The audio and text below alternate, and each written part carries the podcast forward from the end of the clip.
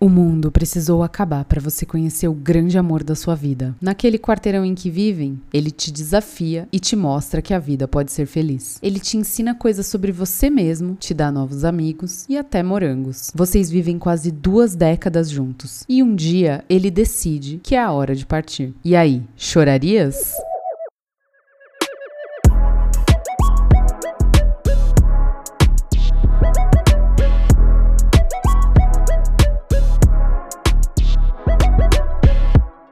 Olá, sejam muito bem-vindos. Eu sou a Marina, esse é o Jogarias. E hoje nós vamos falar de The Last of Us. Yay! Vocês já sabiam, né? Temporada 1, episódio 3. Eu acho que esse episódio pegou todo mundo de surpresa. Quem jogou o jogo tava esperando. Ah, que legal, vou encontrar o Bill. Essa parte do jogo é muito massa. E corta para todos chorando copiosamente. Eu mesma fui assistir a segunda vez o episódio, porque eu sempre assisto duas vezes para escrever o roteiro aqui do podcast. Mas eu quis assistir de novo também, porque eu senti que eu não tinha chorado o suficiente da primeira vez. Mas antes de entrar nos comentários sobre o episódio, eu vou responder a pergunta que eu mais recebi de pessoas que não jogaram o jogo, que foi: No jogo é assim também? Como que é o Bill do jogo? E o Frank? Olha, eu tava tão empolgada que a série tava chegando na parte do Bill que eu comecei a jogar de novo o primeiro jogo. E enquanto eu jogava, eu lembrei de uma coisa que eu ainda não falei aqui. A primeira vez que eu joguei o The Last of Us, versão remasterizada no PlayStation 4, eu tava muito apreensiva, porque é um jogo bem tenso e pesado. Como a gente tá imerso na narrativa e ativamente vivendo a história do jogo, eu tava com muito medo jogando pela primeira vez. E quando chegamos em um determinado momento do nosso encontro com o Bill, eu parei de jogar, larguei o controle e só voltei oito meses depois. Quer saber em que momento que eu parei? Fique aqui depois da musiquinha.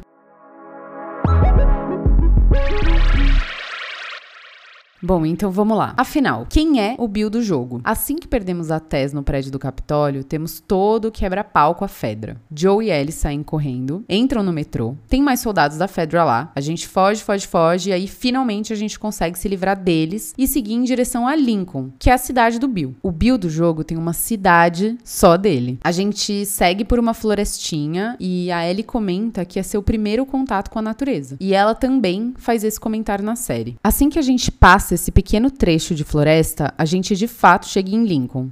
E esse começo é bem tranquilo de seguir. A gente cruza com dois clickers, que é bem suave de matar, conseguimos pegar alguns itens e seguimos em frente. Até que chegamos em um ponto em que algo novo é introduzido: uma armadilha. A gente está entrando em um beco, vem um clicker e ele passa na armadilha e explode. E é um momento muito interessante. É, essa armadilha consiste em um fiozinho cruzando uma passagem e com uma bomba presa na parede em uma das pontas do fio. Quando o clicker passa andando, o fio ativa a bomba e ela explode. E isso é um sinal que estamos perto do Bill. Bora, Bill!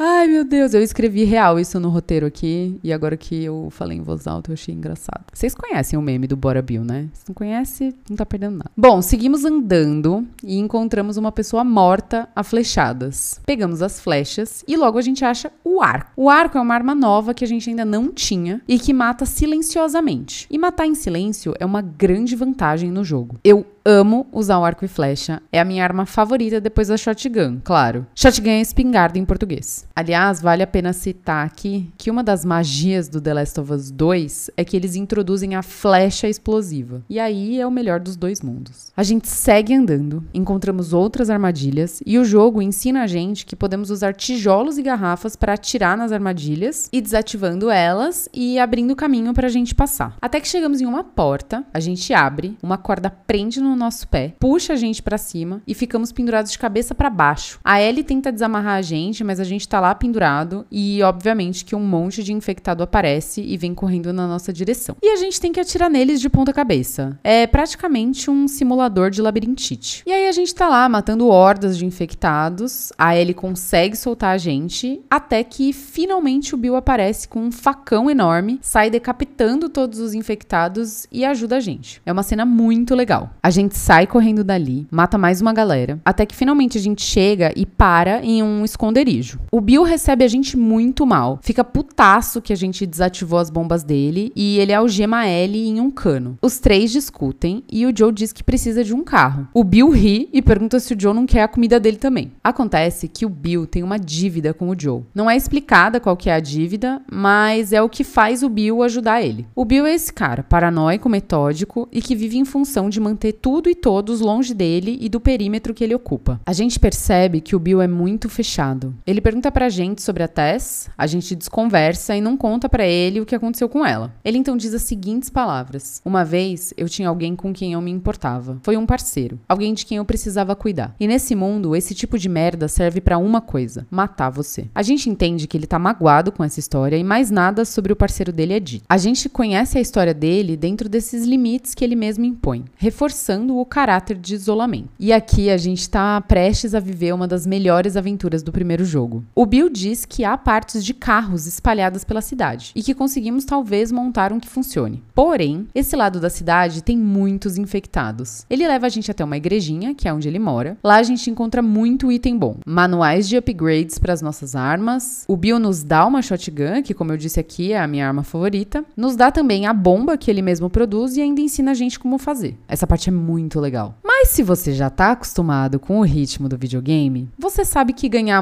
muitos itens significa que vem treta pesada pela frente. E não dá outra. A gente sai da igreja, chega em um cemitériozinho que tem atrás da igreja e o Bill diz: "A partir desse ponto é um território novo para mim". E foi aqui que eu parei de jogar. Larguei o controle, voltei só oito meses depois, porque assim, se o Bill, que é esse cara paranoico e preparado, nunca foi para esses lados da cidade, o que que eu vou fazer lá, não é mesmo? Pois bem, oito meses depois eu voltei e logo de cara a gente encontra uns cinco clickers, passa por umas casas lotadas de infectados e aí chegamos em um ponto que dá para ver uma escola no horizonte. O Bill diz que lá na escola tem um caminhão com uma bateria que funciona. A gente tenta atravessar até lá, mas está lotado de infectados que correm atrás da gente. Todo esse trecho que a gente joga com o Bill, a todo momento é tudo por um fio. Quando a gente finalmente consegue entrar na escola e barrar a porta para segurar os infectados para fora, a gente abre o capô do caminhão e a bateria não tá mais lá. A gente corre, entra no pátio da escola e temos que desviar de mais um tanto de infectados. E aí, meus amigos, vocês estão preparados? A gente entra na quadra da escola, trancamos a porta atrás de nós e simplesmente um bloater entra.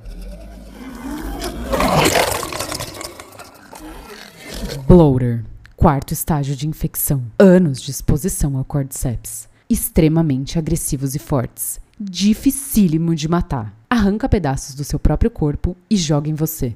Como se não bastasse, o bichão ainda entra uns runners pela janela e você tem que lidar com tudo isso. Mais uma vez, a gente mata geral, escalamos para fora da quadra, saímos da escola e entramos numa casa vizinha. Aí aqui eu preciso falar para vocês que venha um spoiler do jogo. Se você não pretende jogar, pode seguir escutando, mas caso tenha intenção de jogar, é por sua conta em risco. Quando a gente entra nessa casa, mais uma vez a gente discute com o Bill. Perguntamos qual o plano B. E ele diz que aquele foi o plano B, C, D e até o Z. Eis que o Bill interrompe sua fala porque vê uma pessoa enforcada na sala da casa. Essa pessoa é Frank, parceiro de Bill. É uma cena muito triste. O Bill tira ele de lá e vê que ele tem algumas mordidas. Ele se matou porque estava infectado. Essa conversa do Bill e do Joe é interrompida pela Ellie, que está tentando ligar o carro na garagem. Ou seja, eles encontraram a bateria. E aqui a gente sai da cutscene e entra na gameplay. Podemos vasculhar a casa atrás de itens e encontramos uma carta do Frank pro Bill. É uma carta muito dura e cheia de mágoa. E a carta diz o seguinte: Bill, duvido que você encontre esse bilhete porque estava com muito medo de chegar a esta parte da cidade. Mas se por algum motivo você fez isso, quero que saiba que eu odeio você. Eu me cansei dessa cidade de merda e da sua atitude intrometida. Eu queria mais da vida do que isso e você nunca foi capaz de entender. E aquela bateria estúpida de que você ficava reclamando, eu peguei. Mas acho que você estava certo. Tentar deixar a cidade ia acabar me matando. Mas isso ainda é melhor do que passar mais um dia com você. Boa sorte, Frank. A minha opinião sobre essa relação é que os dois de fato se amavam, divergiam e o Bill claramente é uma pessoa muito difícil de lidar. Esse ódio intenso retratado na carta me parece um amor muito forte, somado a uma mágoa muito grande. Posso estar aqui passando um pano para um relacionamento tóxico? Talvez. Mas acho que não é fácil de forma nenhuma sobreviver a um apocalipse. Só pensar em quantos casais se separaram na pandemia da Covid. Eu tenho certeza que você conhece algum casal que se separou. E caso você não conheça, então certamente quem separou foi você. E olha que na Covid o mundo nem acabou de verdade e não tinham pessoas tentando te morder e nem tentando te transformar em cogumelo tóxico. No jogo, a gente tem a opção de entregar essa carta pro Bill ou não. Como eu joguei várias vezes, eu já fiz as duas coisas e não muda muito. Ele claramente fica mexido com a carta e chama o Frank de idiota. A gente então consegue o carro e vai embora. Mas claro, não sem antes matar mais um monte de zumbi. Inclusive, quando tá só a Ellie e o Joe no carro, tem uma cena em que a Ellie mostra pro Joe uma revista de nu masculino que ela roubou do Bill. Então, como o Bill sempre chama o Frank de meu parceiro, esse momento não deixa dúvidas de que o Bill é gay. Com a dívida paga, o Bill volta para sua vida solitária na sua cidade. E tem essa contradição. A cidade era um lugar denso onde as pessoas conviviam e no apocalipse a cidade cidade é o espaço de isolamento do Bill, a escala do absurdo. Uma cidade inteira para uma única pessoa. Eu acho esse final bem amargo e muito triste pro Bill do jogo, porque para ele, o cuidado com o outro significava fraqueza e o amor era apenas uma lembrança de perdas e afastamentos. Ninguém entra em sua fortaleza e isso reflete a sua personalidade. A condição do Bill para sobreviver é ficar sozinho.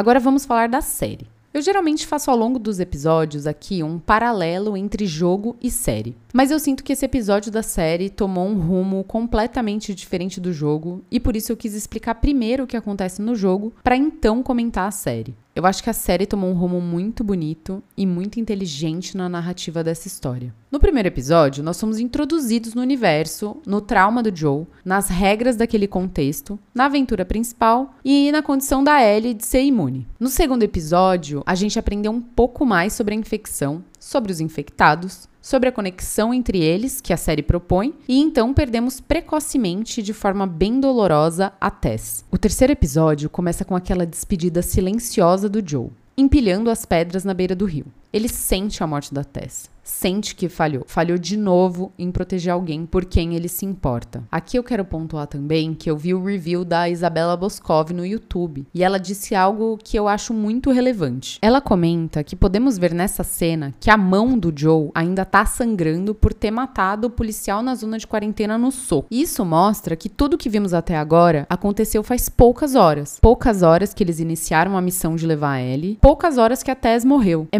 muita coisa para processar em tão pouco tempo. Eu tava muito curiosa para ver como esse terceiro episódio ia ser construído. A ele já começa colocando alguns limites ali sobre o Joe não culpar ela pelo que aconteceu. E eu achei interessante ele ouvir o que ela tinha para dizer. Até então, ele só tinha repelido e rejeitado ela de todas as formas. Isso, inclusive, foi uma coisa que eu reparei no jogo. Agora que eu voltei a jogar de novo, o Joe do jogo ainda é um cara durão, mas eu acho ele mais receptivo a escutar a Ellie no jogo e é menos grosseiro com ela. Eu imagino que o Joe da série tenha que ser mais durão mesmo, para ficar mais claro pro espectador o tipo de cara que ele é. E eu amei quando eles entram naquela loja de conveniência e o cenário tá meio caótico e é igualzinho a alguns cenários do jogo. Eu amei também que tem o videogame do Mortal Kombat. No jogo é um videogame fictício e eu achei que colocar o Mortal Kombat adiciona uma camada de realidade na história. É como se a série dissesse que o jogo que ela quer jogar é o mesmo que o espectador já jogou ou tem memória. Todo mundo sabe, né? Todo mundo já ouviu falar do Mortal Kombat. Aqui acho interessante pontuar também que a Ellie interage com aquele infectado no porão da loja e ela mata ele como se não fosse nada. A bicha é braba demais. E eu gosto dessa cena porque ela mostra o Joe chamando por ela, cria uma leve tensão, mas ela logo aparece e mostra pra gente que ela sabe se virar também. E então chegamos naquela história super triste do cemitério coletivo, em que o Joe conta que no surto, o governo tirava as pessoas de suas casas para levar para a zona de quarentena. E quando não cabia, eles matavam matavam as pessoas, mesmo sem estarem infectadas, justamente porque não fazia sentido só largar elas vivas por aí. Afinal, pessoas mortas não podem se infectar. Isso aqui, inclusive, lembra a morte da Sarah. Ela estava machucada e seria uma pessoa muito propícia a se infectar. A gente vê a ossada no chão, os tecidos do vestido da mãe e o paninho do bebê. E em uma transição para um flashback, voltamos naquele dia e vemos as famílias entrando no caminhão que os levaria voltaria para a zona de quarentena. Aqui, a gente acha que vamos conhecer a história daquelas pessoas, mas não. Agora estamos no esconderijo de quem vai ser a grande estrela desse episódio: o Bill. Bora, Bill!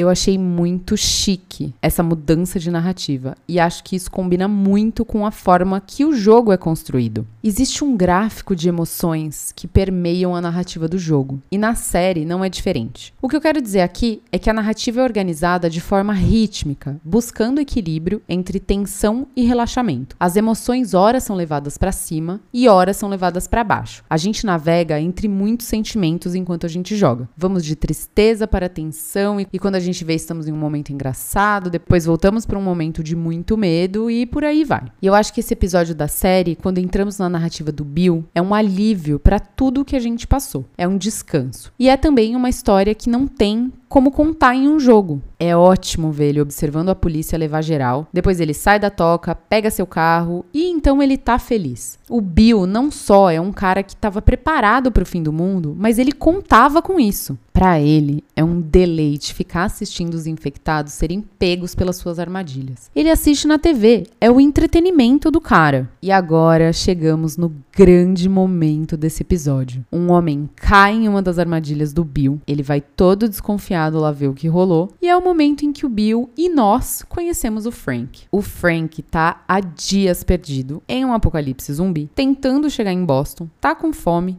tá desarmado e ainda assim ele consegue ser uma criatura simpática. Eu achei muito delicada a forma que a série vai colocando alguns detalhes sutis sobre esse encontro. O Frank pedindo para ficar mais cinco minutos no banho porque aquilo era maravilhoso. Depois, quando o Bill vai servir a comida pro Frank, você vê o Frank completamente atento a cada detalhe daquela casa, daquele homem, da refeição. Eu acho linda a parte que o Bill tá todo cuidadoso servindo vinho, depois de servir aquele prato belíssimo belíssimo e diz: Eu sei que eu não faço o tipo. E o Frank diz: Faz sim. Sinto aqui, com essa fala do Frank, que ele diz pro Bill que ele o enxerga além do que, que ele mostra externamente. E o que mais a gente quer de um amorzinho além de ser visto, de ser compreendido? Ok, a gente pode querer várias outras coisas, mas isso aqui é importantíssimo. A tensão entre eles vai surgindo nesses detalhes. Por isso que quando eles se beijam, é um beijo demorado, um beijo com propósito propósito. Tem muito mais do que tesão ali. O Bill se sente visto. A história se desdobra em anos de relacionamento e a gente vai vendo que eles são diferentes, mas o sentimento entre eles é genuíno. O amor é verdadeiro. O Bill segue sendo preocupado, metódico e meio paranoico. O Frank traz essa leveza para a vida deles. Traz amigos, troca arma por morango. Eu achei bem simbólico isso dele trocar arma por morango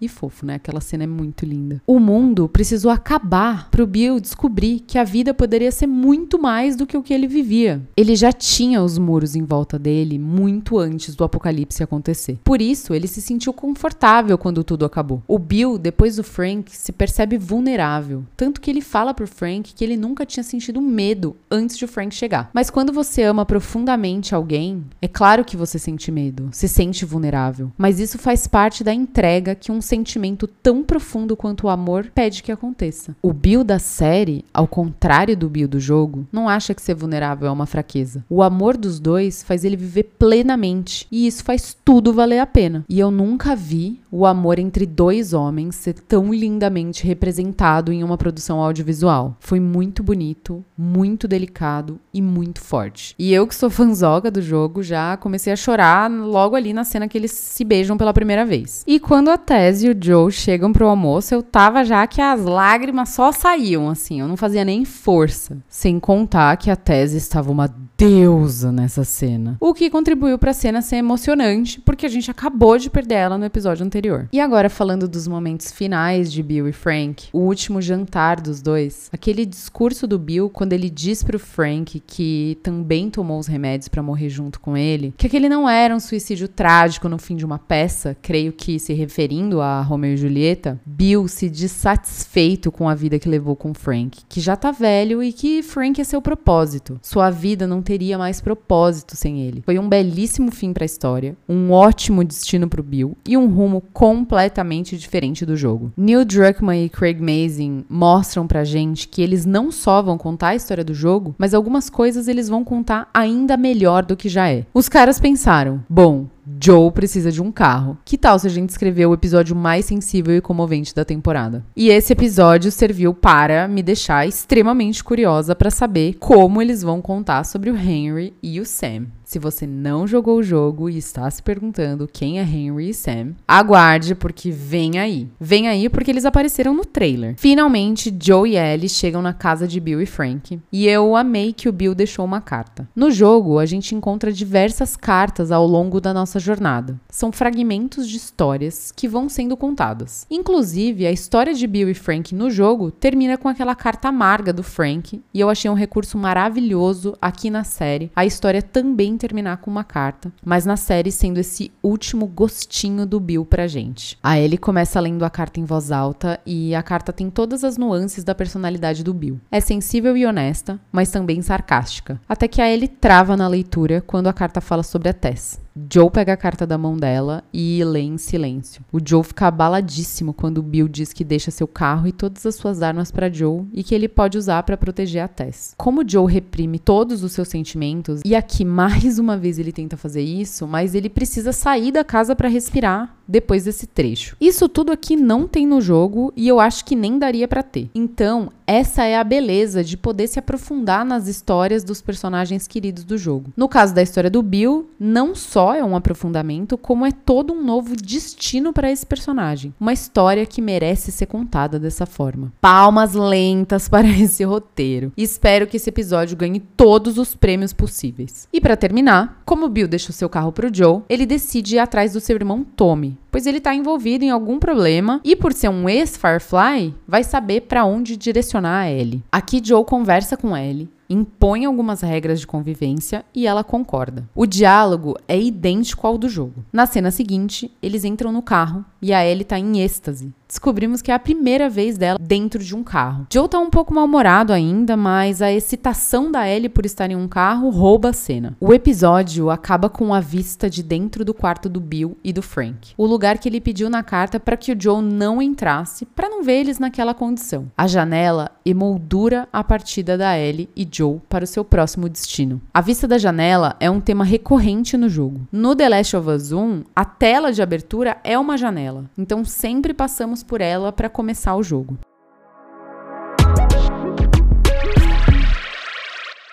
Ufa, chegamos ao fim da série e também ao fim desse episódio do Jogarias. Espero que vocês tenham gostado. Foi muito legal jogar de novo esse trecho do jogo com o Bill e relembrar várias coisas legais que acontecem no jogo e depois ver o episódio da série tão delicadamente construído para contar essa história de amor belíssima. Se você quiser continuar essa conversa, me escreva no Instagram, no arroba jogariascast. Um beijo e até semana que vem. Ah, eu esqueci uma coisa. O Bloater não apareceu na série ainda, hein? Quando será que veremos esse monstrão?